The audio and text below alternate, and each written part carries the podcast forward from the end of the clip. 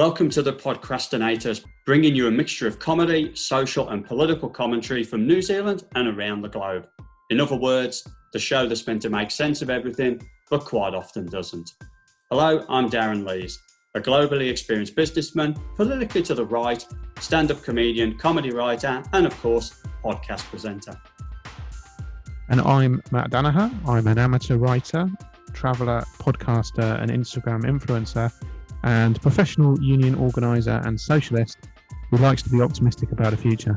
Welcome to Podcrastinators Season 2, Episode 4. And tonight we are delighted to be joined by New Zealand born, Australian based musical comedian Richard Lindesay. Hello. Welcome, good Richard. to be here. It's good to have you. Darran, stop leaning back in your chair. That- well, that won't make any sense to anyone listening to this. So, for those that can't see Darran, which is all of our all 500 or so of our listeners, um, he keeps leaning back in his chair, and that's when he goes quiet. I'll try and stay static. I didn't take any Ritalin tonight, so that's probably a problem, right? Oh God. right. Well, we're joined by, um, as as you said, uh, we're joined by musical comedian Richard Lindesay, and you're currently based in Sydney. That's right. That's correct. Yeah, as of a couple of weeks ago, yeah, which is exciting. Nice to be back to what I really consider my comedy home. And which part of Sydney are you based in? I'm at the moment. I'm in Chatswood, which is in the northern suburbs of Sydney, which is probably where I remain. Yeah, It's a great location because it's so close to everywhere, really, because you're on a major transport link there, right? yeah, totally. And it's um very multicultural. So as a foreigner, it's kind of nice to be somewhere which is a bit different. That just is you know multicultural.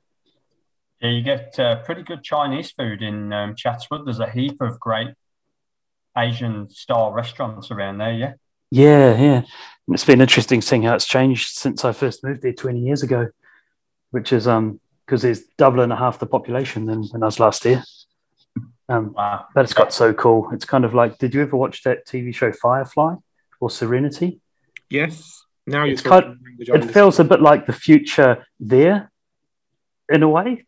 Do people wear long brown raincoats and or dust They coats? And, I guess they don't wear brown coats, but yeah, they do. It is kind of um, quite bright and shiny and kind of a mixture of Asian and Mandarin um, all over the place. It's really quite an it awesome Firefly place. where you get the space cannibals like trying to attack the ships? I'm sure that's Firefly, isn't it? The So- it sounds like it. Or something. That's right, the Reavers. Yeah. Yeah, space zombies that kind of. So, do you have them in Chatswood? No. Good.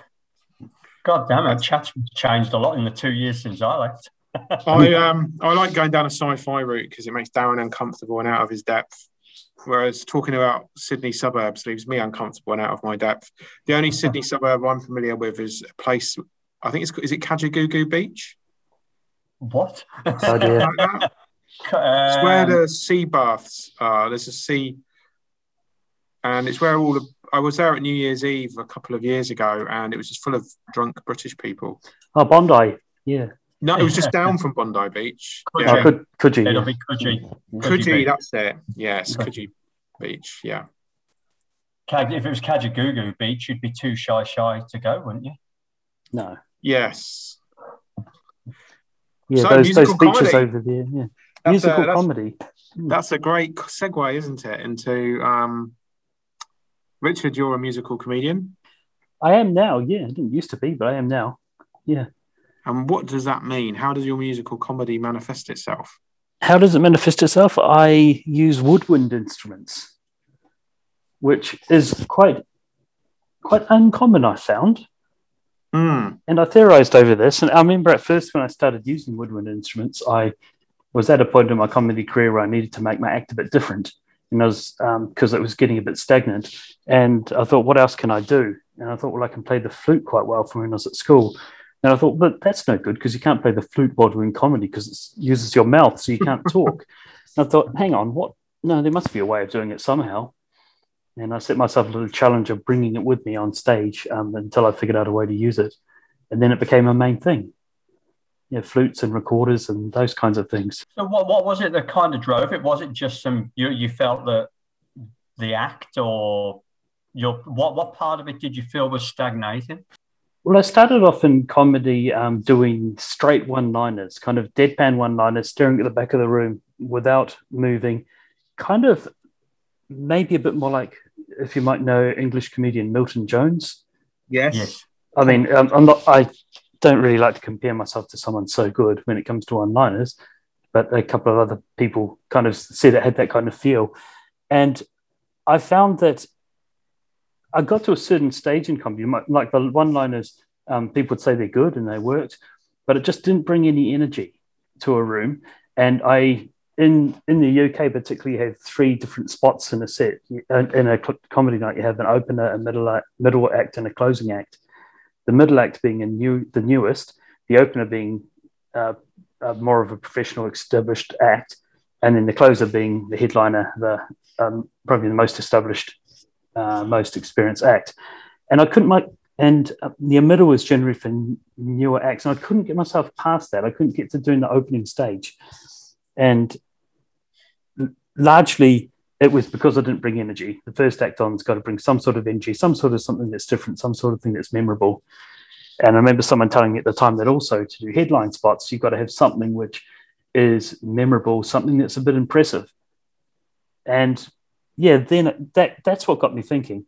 And then as soon as I started doing anything with music, I found that it just brought so much more energy. It was so much more interesting to the audiences than just listening to a load of words, um, which my act, my act specifically, um, I'm not saying that all stand-ups just listening to a lot of words. My act specifically was just listening to bunches of words all together um, with a laugh point yeah, which has a kind of diminishing returns, one line of jokes when you do them for 10, 20 minutes, uh, no matter how good they are. So yeah, that's that's how it came about. And then sooner then a little bit later it became kind of half jokes, half one line, half um, musical comedy. Then sooner or later it just became mostly musical comedy. So one liners, there's obviously some pretty big one liner comedians out there. You said Milton Jones, Gary Delaney, and others, they, they seem to pop up um, and, and they seem to go real big, real quick. But do you think there's a lifespan on being a one liner comedian? I guess there's not overall because I mean, people like those can do well in it, like Jimmy Carr, um, Milton, them can do well in it. But for most of most of successful one liner comedians, it takes them a long time. I mean, it takes everyone good a long time to get really good at comedy generally, but um, like Milton Jones has been going since the mid 90s. Um, I guess back to the question. The question was, do I think it has a shelf life, right? Yes, that's correct. Yeah. Yeah.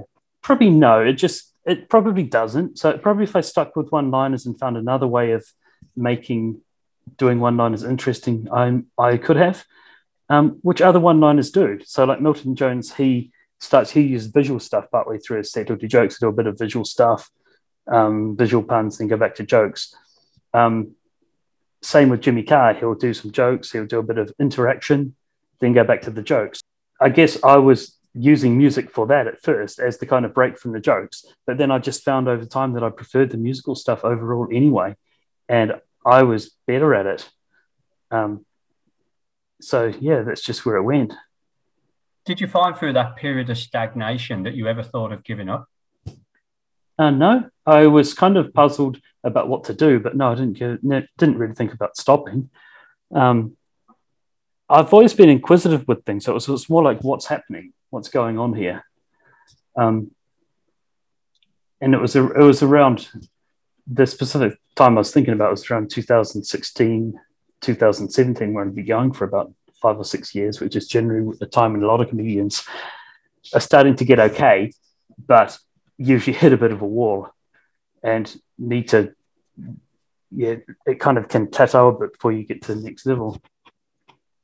Yeah the reason i asked is because i think i don't know about you mat i certainly went through a period where you kind of doubt who you are as a comedian. You know am i the right persona am i doing the right material to be okay. able to go back and reinvent yourself which technically you did i think for our listeners especially some of the newer comedians it's great to hear from someone who's vastly experienced like yourself of how you went through that transition and then confidently stuck with a different route. It was interesting because it was kind of more like an evolution of the persona. So the persona itself didn't really change. So when I first started off, before I really knew any knew much about comedy, I had a lot of professional people saying, "Wow, look at you! You found your persona really early and quickly," but I didn't really know what they meant at the time. Um, so that kind of made me stick with what I was doing, and um, people people who do sitcom writing generally write down a, a, aspects of a character, so kind of define the character. I say these are the top three kind of positive character traits. These are the shadow character traits. I, went through that and kind of defined what my character is, and that largely hasn't changed. It's just been the same um, character with the same kind of world viewpoint, with more energy, with music, and probably more outwardly confidence confident. I, I didn't, I wasn't really ever unconfident on stage, but looking back at videos, it looked like I was. So yeah, yeah, I was wondering about that. That about that part of your act actually, um, because there's there's a lot of, and it seemed to me that it was clear that it was an act on your part, but it was a good act. Um, and there are comedians that do stuff like that, but there's also I always wonder because I've experimented with that being nervous on stage kind of thing or being a bit unsure sort of deliberately. And I've always wondered about how much people, when they look at it, think that I'm genuinely nervous and whether that like lowers their expectations and whether that's a good thing or a bad thing, I don't know. But like my act isn't trying to come across as nervous, but it, it does need to shine a basically shine light on itself that there's something wrong, that this character um, is a little bit otherworldly, is a little bit of an outsider, is a bit odd. Mm.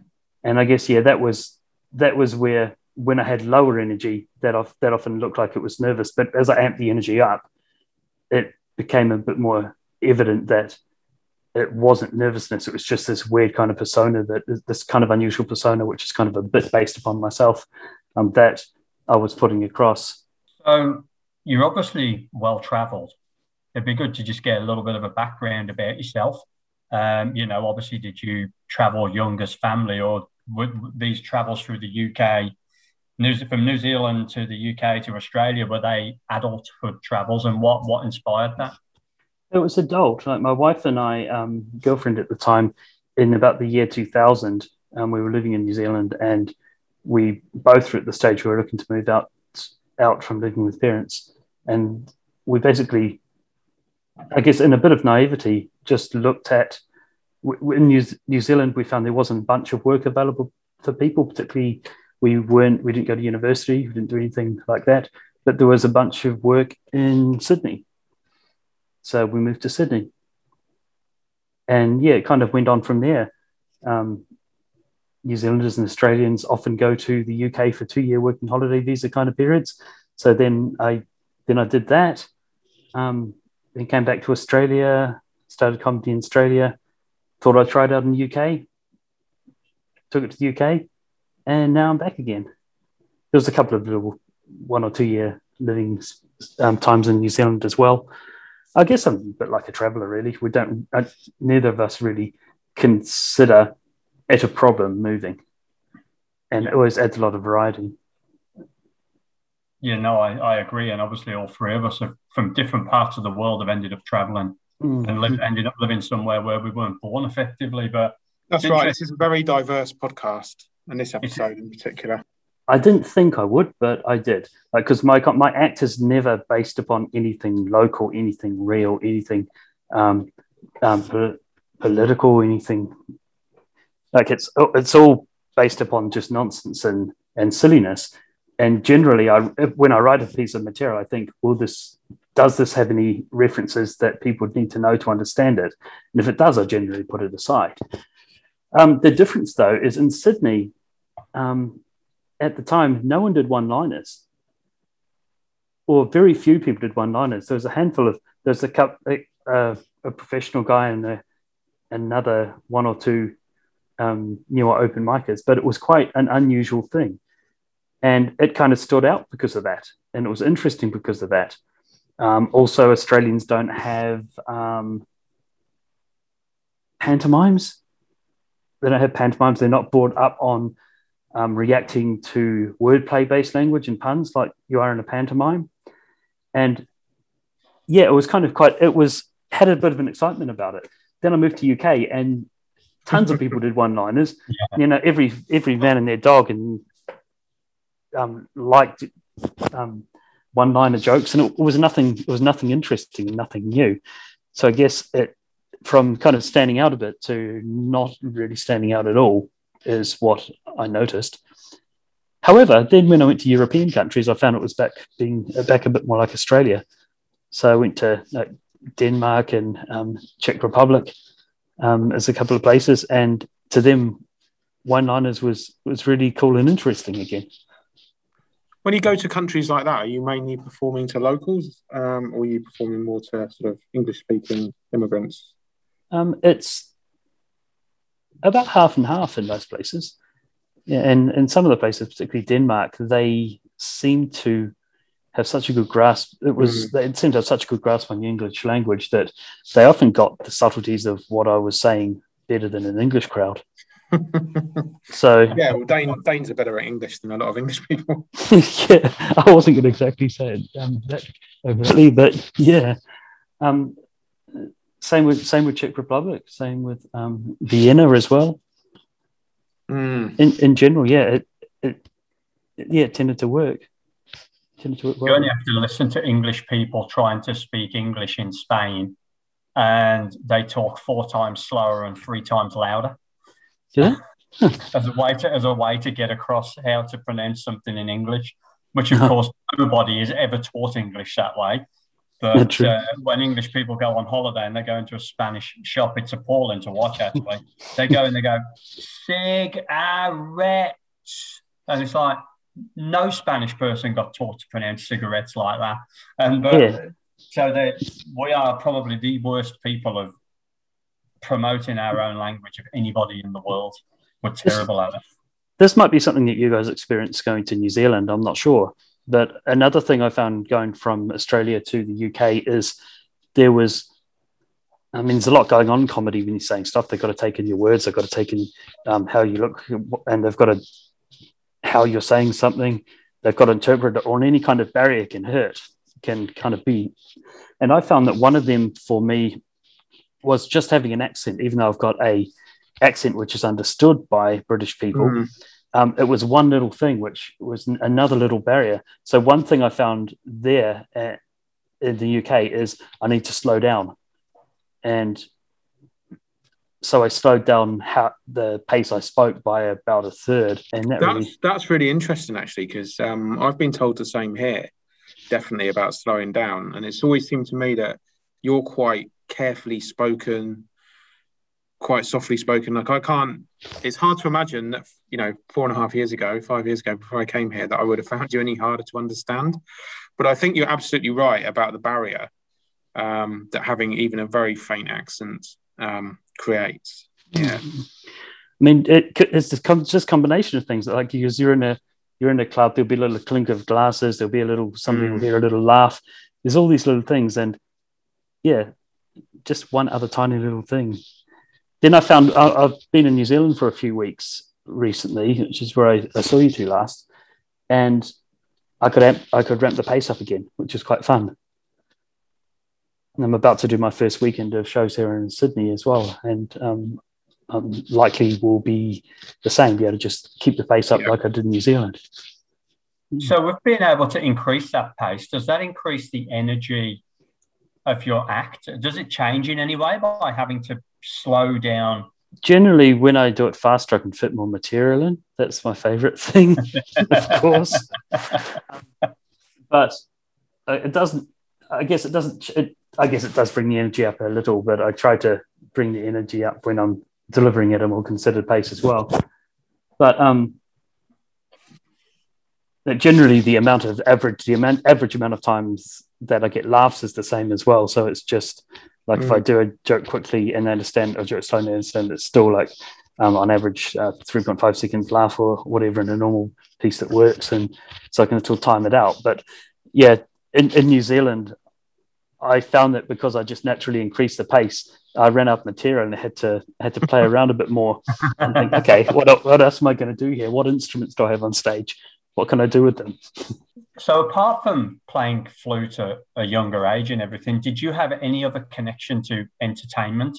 So, when me and Mat did the comedy school last year, there were people that had done acting, there were people that had done improv. Had you done anything before you decided to take up stand up, or was that your kind of first venture into live entertainment, so to speak? Not since I was a um, early teenage, uh, mid teenager, so about fourteen. So when I did, um, I played flute up until I was about fourteen. I uh, did professional ballroom dancing. My wife and I did professional ballroom dancing up until about probably sixteen. Then um, we didn't do anything else until I was thirty-five when I started stand-up comedy. So no, it's just a big gap in entertainment. However, my um, my day job work, in a way, it's not about entertainment. It's using the same mechanisms of entertainment to get a message across. Just instead of the reaction to the delivery of the message being laughing, it's got to be um, interest or understanding. So just like when you when I tell a joke to an audience, I've got to put it, the words in a specific way that so they understand it, and the outcoming um, kind of reaction is something that makes them laugh. In my business work, it was the same kind of formula, often the same kind of joke structures, but just to get them to understand or feel a certain way to lead them to make a decision. So, yeah, I kind of feel like the business is kind of like a, a, a bit of a show as well in some ways. What were you doing business? that, that, that meant that you had that training, so to speak? What what job were you doing? The job that I have done for a long time is uh, a architect, a technology IT architect, which is a lot of that is around um, being a bit of detective. So you've got to go out into a business and figure out what people want and need, and distill that, explain it back to them so they understand it.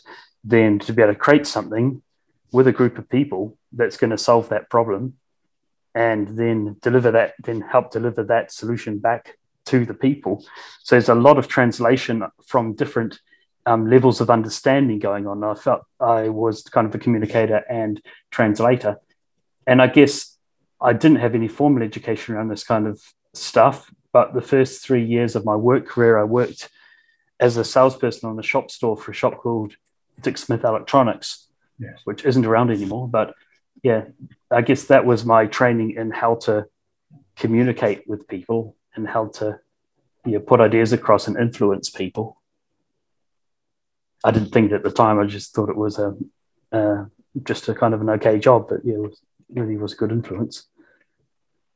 I guess also I studied. I've always been a bit of a language geek. I studied language, particularly originally through a something you might have heard of called NLP, Neuro Linguistic Programming, yep.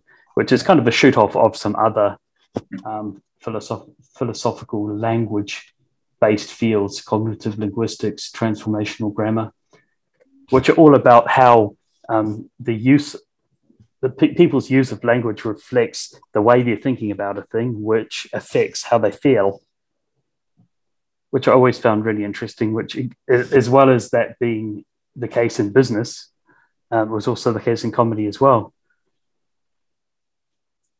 Yeah, that's um that's really it's probably a really good segue into your metaphors of comedy stuff that you might want to talk about, um, without giving away too much, of course. Um, but because uh, I, I, think something that certainly resonated for me because obviously that's how me and Darran both met you. Um, something that resonated for me was I think probably both of us in our day jobs, in our very different day jobs, apply quite a lot of the same techniques that you're talking about as well. And it does make me wonder how many people in comedy have kind of come to it through that route, um, consciously or otherwise. Um, the idea of trying to sell an idea or sell a message or um, influence people's behavior and so on. Um, yeah, so I don't know if you want to talk about the metaphors of comedy at all. Or to answer what you just said, that's kind of I hadn't really heard anyone explain it in that way. I hadn't really heard of people say saying that doing comedy is like presenting in business or use similar skills. I'd seen people who come from business backgrounds who were good at comedy, but I've never heard them kind of mention that one influenced the other. And it is it is an interesting thing. At the time when I started comedy, I was deep in um, some study around um, human behavior and around what made things funny or what made people funny. And there's a, a bunch of information I came out of that, much of it which didn't end up being useful. Um, but one of the things that I found for me is that for me, so I'm just losing the chain of thought here. Might need to be a bit of an editing bit. That's okay. Yeah. yeah. Because guess what it was was I, I studied how people did things and I basically used that for a bit, then chucked it all away and made up my own stuff. so, yeah. So, so yeah, I started off studying how other people did things. So I studied how Jimmy Carr wrote jokes, particularly because he was someone I liked the jokes of at the time. Um, and I studied the structure, the linguistic structure of how he wrote jokes, and um, found that he had probably 15 or 16 different structures. Then I could borrow those structures and put other stuff in them, and they became jokes too. I looked at how they used their hands, how they used their body, how they used their voice, and figured out how people made that funny. Um, and out of that, I came up with just too much data, too much information about how people made things funny. And then I was talking to, to one person. I said, Well, what's comedy like for you? And that became a bit of a key question. It was a question which I asked partly because I've been going through some um, psychotherapy study because I've been at times been a part-time psychotherapist. Um, I was working with learning off a guy called Andrew Austin, who had a has a psychological approach called, approach called metaphors of business, which is around asking what something's like and then exploring the like rather than exploring the actual thing. And this one person who was really confident in comedy, in no matter what situation that she was in, I said, "What's comedy like for you?" And she said, oh, "It's just like when I'm at school teaching the kids." I was like, "Oh, that's interesting."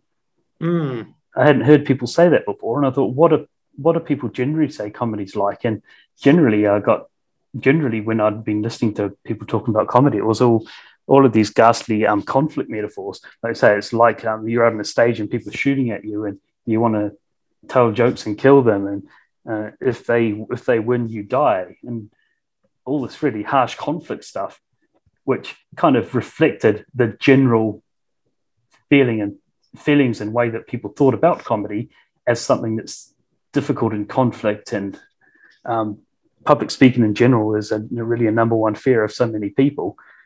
And I guess thinking of one thing, thinking of a thing which is basically just saying some words and doing some stuff in front of the group as being like a conflict and war, there's no surprise that you feel potentially feel bad about it if it's something that's life or death.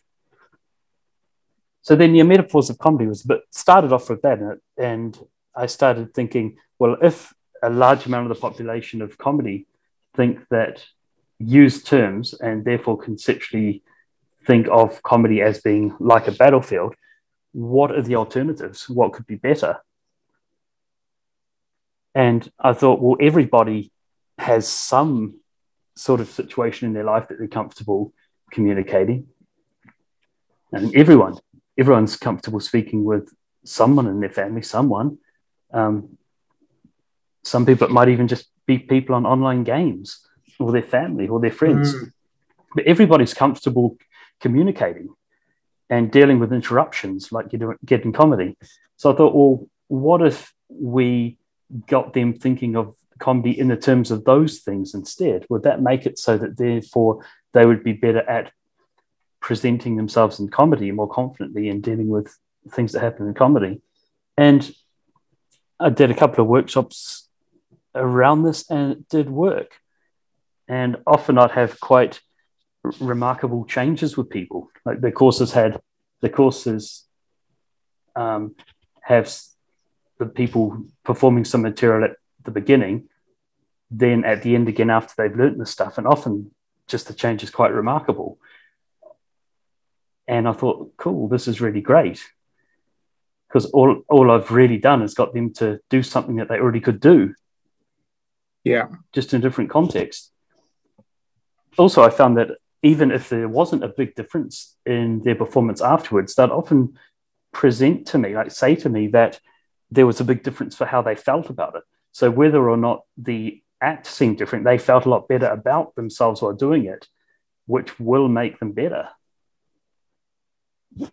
Definitely, Yeah. I um, I, I definitely took on some of their thoughts from there, and I've been applying them since, and done a few gigs since then, and I have felt it has made a difference. I have felt a bit lighter about it, Cool. kind of- Yeah. a bit less of a weight on my shoulders. Yeah. Is it interesting? With metaphor of weight on your shoulders too. Yeah. But I mean, if you feel if you feel a bit better, it probably comes across as a lot better in general. Hmm. Others, because yeah, I've if people if people aren't feeling right on stage, it usually is quite quite a bit more obvious to others. But yeah, I'm also I'm I'm also now developing on other areas where this kind of um, conceptual mapping could be useful. So another area is how people think about creativity. So people often think of creativity in certain ways which aren't really useful for being creative. Um, Yeah. But they are creative in other parts of their life, or there are kind of ways of thinking of creativity using metaphor which are a, a bit more conductive and a bit more in, in the control of the person.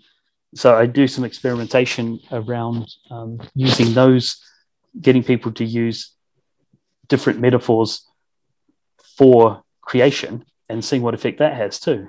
I think it's really interesting you talk about comedy being treated like a battlefield. I um, I've worked and it was never a, an intention. I, I've worked in sales pretty much most of my life, and I've always been interested in the mindset of a salesperson because most salespeople probably got the mindset of a psychopath. But um, but, um, well, uh, but, but what was interesting, I did an intensive sales training course with my sales, with the sales team I had at the time. And the guy teaching the course went, the best book you would ever read in business as a salesperson is a book by Sun Tzu called The Art of War. Yeah, alarm it's bells. like- alarm Yeah. bells. so, um, you know, war and fight and battle metaphors seem to go everywhere, you know, like even in business, oh, let's go and crush the opposition, Yep. let's go and smash budget and stuff like Yep. that. And yeah, interesting. It, it certainly does. And that was something I've got another side project called Metaphors of Business, which is just about that, which I'm not doing quite as much about at the moment, but it's around they're looking at the metaphors that businesses use or different parts of business use. And you're totally right. And you probably, if you think back to those places, it probably was a bit like a battlefield. It probably wasn't that nice working there because the whole Yeah. place is set up with that in mind. And the, the thing is, if you're a soldier with a gun, you're gonna, you shoot, right? Um, and who are you shooting in this case? It's the customers. It's like, what? And they feel like that. Yeah. Whereas if, if the place had a metaphor of, um, as a salesperson, this it should be like you're treating them like a group of friends, you're going to behave differently, right? Yeah, totally. I mean, if if it was, we need to smash budget and kill the opposition. If you couldn't get the customer to commit, you're almost taking them hostage until they do commit. You know, so uh, Hmm. which doesn't work on me. But that, even though I'm very familiar with NLP and how it works and everything, I can see NLP working on me um, much more effectively than that kind of, you know, the kind of oppositional approach to to sales and trying to convince me to do things. Those salespeople that do try and be friendly and talk to you on the same level and use some of those techniques, you know, I'm much more susceptible to that. Yeah, but that's their trying. That's the thing. They're not. They're not being. They're trying. So they're using a technique, Mm, and and that it's not real. no, it's not real. But if they were being with, if they were um, treating you like you're one of their friends and genuinely were doing that, then you would likely feel that it's real. I mean, yeah, it would be even more Yeah. effective. yeah. so how long has metaphors of comedy been going, and and where do you see you going with it? I guess I started in earnest in 2016 when I did my first workshops in London, um, and been doing it a couple of times a year since then, sometimes a little more. And so far, I've covered about a tenth of the material that I've written up around it. So I've got so so much more to develop, and my main aim over the next while is to develop that stuff further. Um, look to make it into a longer um, workshop or a multi-part workshop and just continue delivering that delivering the workshop um, as it evolves i could see it work. I could see it becoming a level one, two, three kind of thing. Like level one is what you Mm. guys already came to, and then level level two might be around some of the other newer contents, and level three might be the harder ones again. Um, I guess partly because the concepts do get more difficult, and with the you kind of need the background of the first couple to get through them. Um, but where do I, what do I want to go with it? Oh, I never really like to specify exactly where I want something to go because I like to go with things and see how they develop and um, not miss out on that because I'm focusing on where I want it to go. But I want to continue delivering it. I'm looking to do twice yearly courses in New Zealand, likely one in Auckland and one somewhere else. I'm talking to someone about Christchurch at the moment and try them out in Australia too because I've never done them in Australia. Mm. Yeah Cool. which I think Australia might be a good place for it because uh, other kind of psychological based training things do well here. So when NLP was in its kind of heyday, Australia was a place that took it in a lot, and a lot of people went on training um, compared to say New Zealand. So yeah, it's going to be interesting to see where that goes. touching back on something you talked about, you, you only briefly mentioned politics a little bit earlier. And, and when we met previously, you said you don't tend to bring politics much into your comedy, if at all.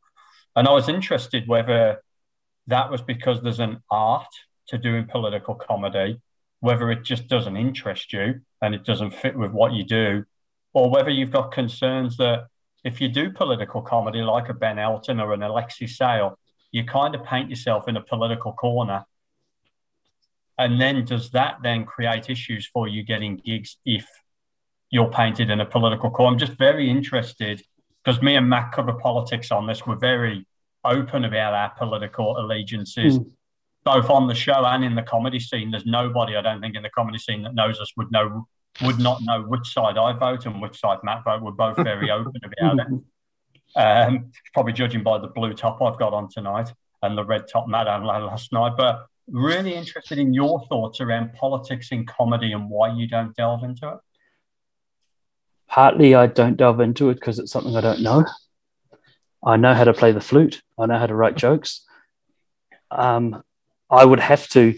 It's something that is, I guess, politics in general hasn't been something I've paid a load of attention to over the years, which might be a privileged position to be able to say that. Potentially, um, and t- I guess until a couple of years ago, when I was in the UK and Brexit and COVID came along, all of a sudden things affected me.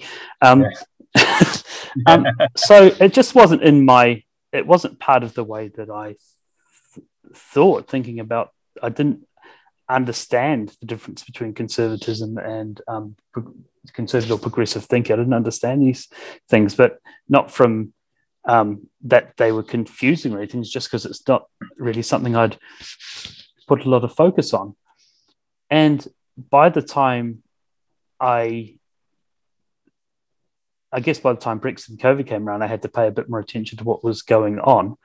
Um, my comedy act was very well established, and it was very well established as me not being an educator or a philosopher, but more like an entertainer, a clown. And that's how I think of my persona. It's an entertainer, and um, it's just escape escapism. So my act is about like silly fun. So it would be pretty weird for it to have a message. Mm. I Yeah. think it would. It just wouldn't fit for my act as a clown to have a message of. so so it doesn't. Um, so therefore, I guess I haven't had to worry about whether political stuff would affect my career as such because I just don't do it. Yeah. But it's not because I, it's not because I don't think I could if I studied it. Maybe I could, but it's just, yeah, not a fit, not a fit for my kind of act. Which for a lot of a lot of acts it is a really really good fit, um, like John Oliver, for instance. But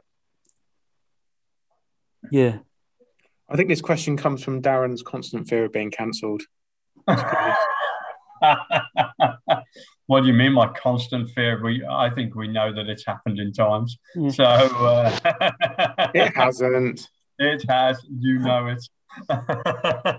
so and I do uh, hear people say that. I do hear people say, "Oh, the way that." I'm not putting words in your mouth. This might not be what you think at all, but I do hear a lot of comics say, um, got to be, be very careful what you say because because it might have this effect or this effect.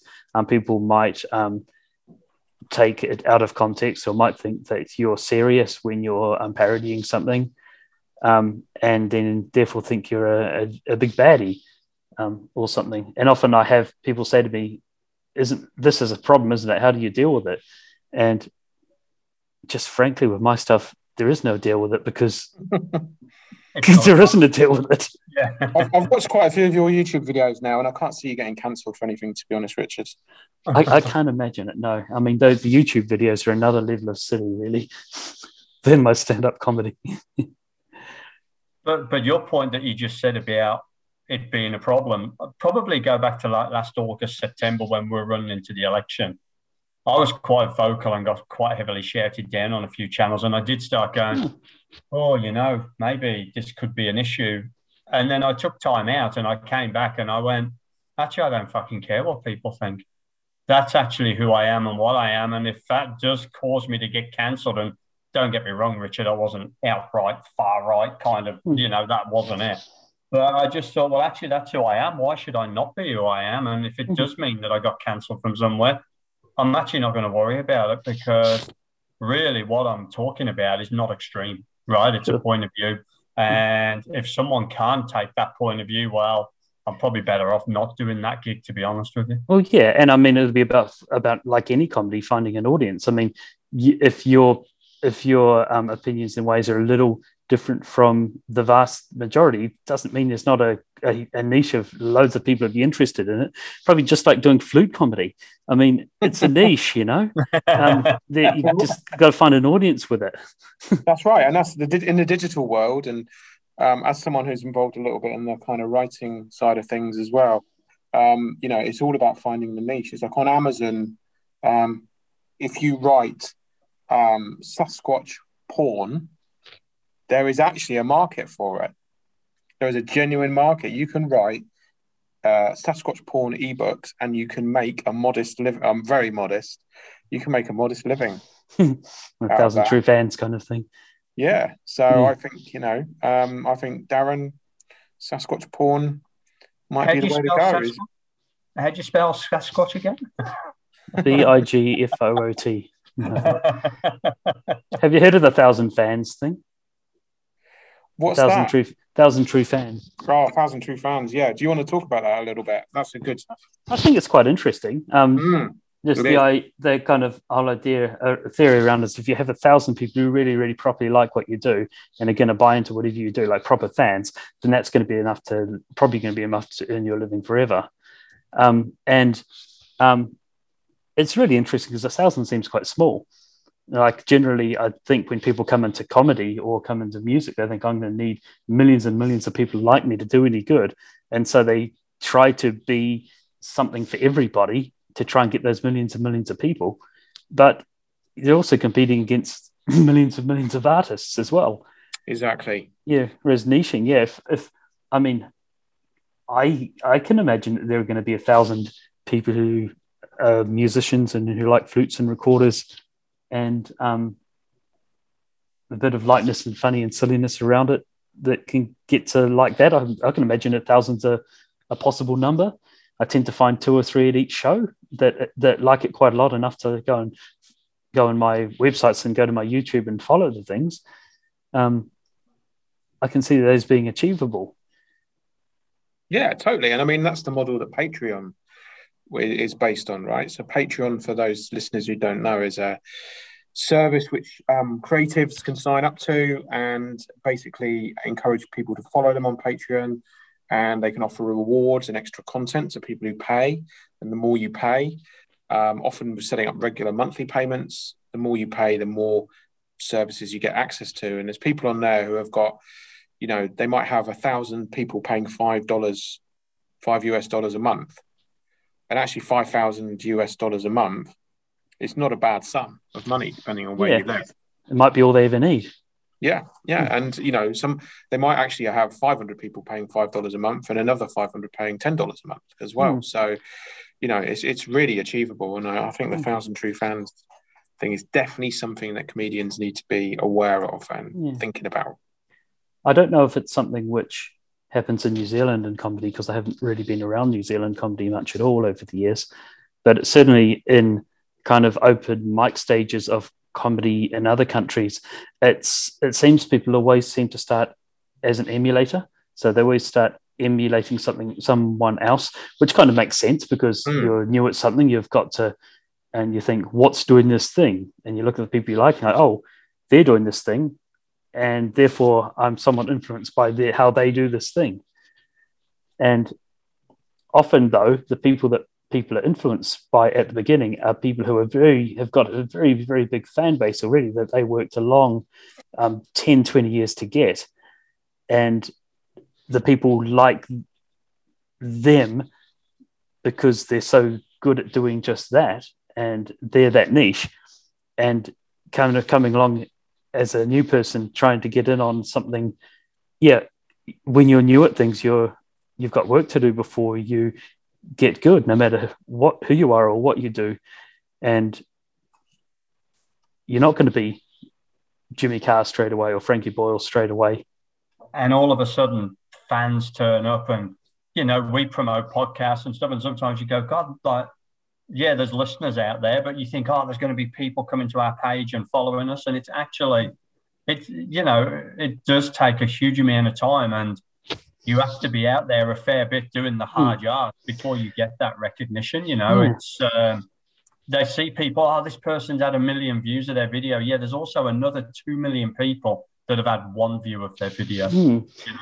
yeah. Or, or I see somebody who's got um, uh, twenty or thirty thousand views on your new videos, which is nice. But I and I look back at the old videos from the last five years, and they've all got similar.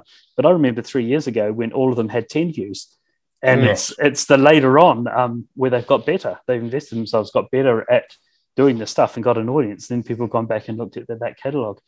And I think in comedy, I think uh, as a stand-up comic, I was told this when I was new and I didn't want to hear it. And I think that might be a common thing is that it takes you eight to ten years to get good. Mm. And I didn't want to hear that because I was like, I'm I'm in my I've done my thirtieth gig now. I'm good. Um, like, oh, so cute. Yeah. My sixth gig, by the way, is I booked a one hour show in my hometown um, with just me and I hired a professional to open, but that's another story. Oh, um, oh, wow. That's, that's an interesting story because we had um, Ed Rivera, who's a, who's a really good up and coming New Zealand comic from Mexico um, on the other, a couple of weeks ago. And he was talking about something similar in his hometown, putting on a big gig accidentally because yeah. of a misunderstanding. And so, um, I mean, don't have to talk about it if you don't want, but I'm very interested in putting on a gig in your hometown and hiring a professional. Did you sell out? Did you do well? Oh, yeah, there was, there was enough people there to fill up the place, large, uh, not all, just people I knew, um, but probably about 80 audience. Mm, nice. I, I kind of, I guess it's it's a common thing I see with others in comedy now. See myself do it is at the beginning. I think you kind of have to feel like you're a bit better than you are in some ways just to keep going. Yes. Like I think if you really knew when you're brand new how bad you were, you'd think this is impossible. I can't do this. You've got to have a bit of false confidence. I think. Yeah. That, that you think's real confidence. And I mean, I genuinely thought um, after this these um, five or six months that yeah i've um i've done jokes in public and i've had people laugh at my 5 10 15 minute sets i'll put it together in an hour and that's totally cool that that whole situation isn't weird at all. Um, i've still got the video and i watch back and it you know i was as i would expect someone to be after going for six months. Um, okay okay at times a bit bad at times. But um, yeah, that where I got to that by saying that yeah, I have recently realized having to, having now been doing comedy for eight years is now I'm at a stage where I'm starting to feel like not that it's not so much of a delusion that I think I'm okay at it.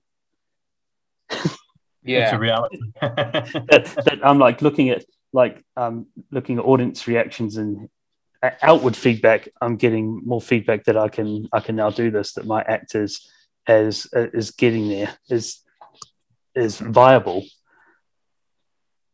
But yeah, weirdly, that it was um, right within that eight to ten years that they kept telling me about all the way back then.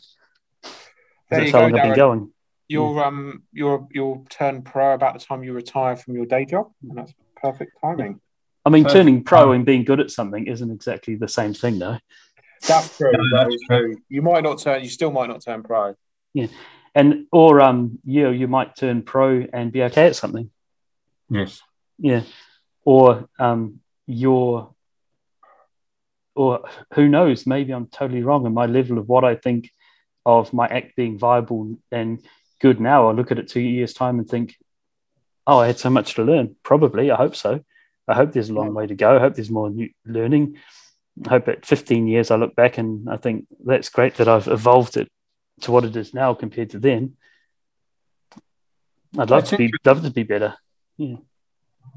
So I probably Mat would disagree with this if you think the predominant audience of this podcast is people that have probably been doing comedy six months to four years, and then general people that are interested in some of our material. Have you got any sort of advice or tips on how people write, develop, how you keep going, how you you know just how people get into a routine without obviously giving anything away of, of, your, of your teachings or anything like that, but just quick one, two minute bit of pieces of advice for people to really, from someone who's been through that eight years and now, you know, obviously the other end of that. Okay. Um, one thing which is might be a bit contrary to what is out there and what people say. People say gig as much as you possibly can. I don't quite believe in that quite so much. I believe in gig enough that you gig enough that you um, are doing it enough that you've got enough to analyze to then improve. I find if people gig too much, then they don't have the time to look and reflect on how they're going and what they're doing badly and what they're doing well, and therefore to actively really analyze and think about how they can improve. So, um, I guess my one tip would be pay attention to the result of what you're doing.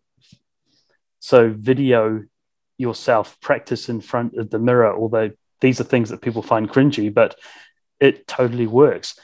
When you're watching videos of yourself back with a crowd, have a look at when you see laughter. Um, check whether it's the same kind of laughter that the people who are more experienced than you are getting.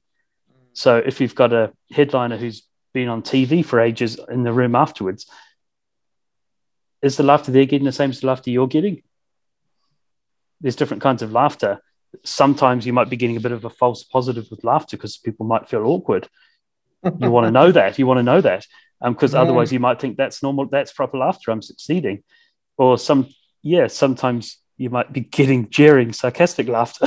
so you need to, um, yeah, com- yeah, compare, yeah, really analyze, really think about it. And when it comes to writing, I would say um, write a lot more than you think you need to. Yes. Write a lot more than you think you need to.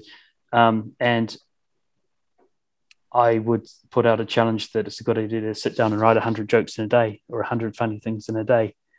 And if you can do that, then you'll be fine. and you'll probably find that you, if you write 100, 100 things, you might have six or seven or 10 or 12 of them, which end up being good bits. But if you didn't write the 100, you've never got to them. Yeah. Yeah. takes you Right. about a year to write a hundred funny things, doesn't it, Mat? Sorry. Takes you about a year to write a hundred funny things. I can write a hundred funny things um, very quickly. The problem is remembering them Ah, yeah. or other, other convincing other people that they're funny. If you think You they're had a funny, great- then there must be something funny about them.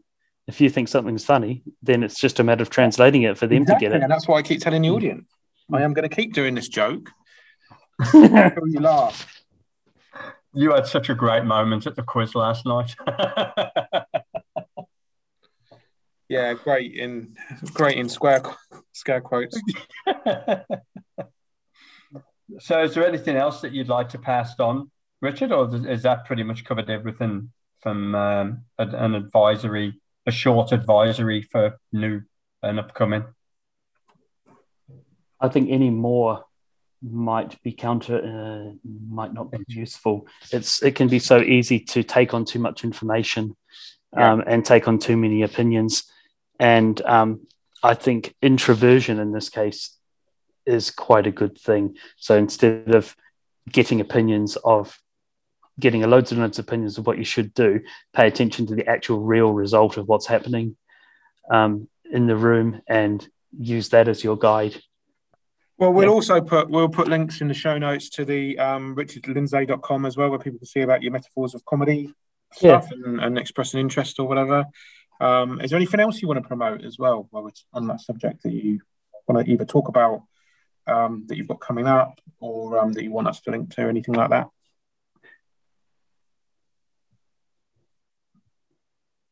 No. cool. Where are you I'm, not editing, I'm not editing out that pause because that's that's a great pause. that's a quality pause. Yeah. Where am I Where playing this weekend? Yeah. I'm gigging at a um, show called Seven Comedians in a place called Wyong, a bit north of Sydney, um, which I'm looking forward to. A friend of uh, a friend of mine who I've written quite a lot with is the promoter for that, and he's running some really good shows and sells them out all the time. Um, and my favorite, my favorite professional club in Sydney, which is also the first club which gave me proper professional Saturday, Friday, and Saturday night gigs called Happy Endings Comedy Club. I'm doing um, a six thirty and eight thirty show on Saturday there. Yeah, which I'm really looking forward to. One of my favorite clubs in the world, I'd say. And it, and it didn't show that you've been away so long because your performances in the show in the course were good. yeah, yeah, it's cool. I'm gonna take yeah. that. He was all right. He was all right. but um, and if there's nothing else, Richard, um, we really appreciate you giving us your time over yeah. there in Sydney. I'm incredibly jealous that you're in Sydney at the moment, and um, there's some fantastic insights there for young, upcoming, and, and even those that have been at it for a couple of years. Um, there's some incredibly valuable tips from there from someone that's been through that first eight year period. So, for me, thank you very much indeed. Yeah, thank you. Appreciate having me. It's been fun.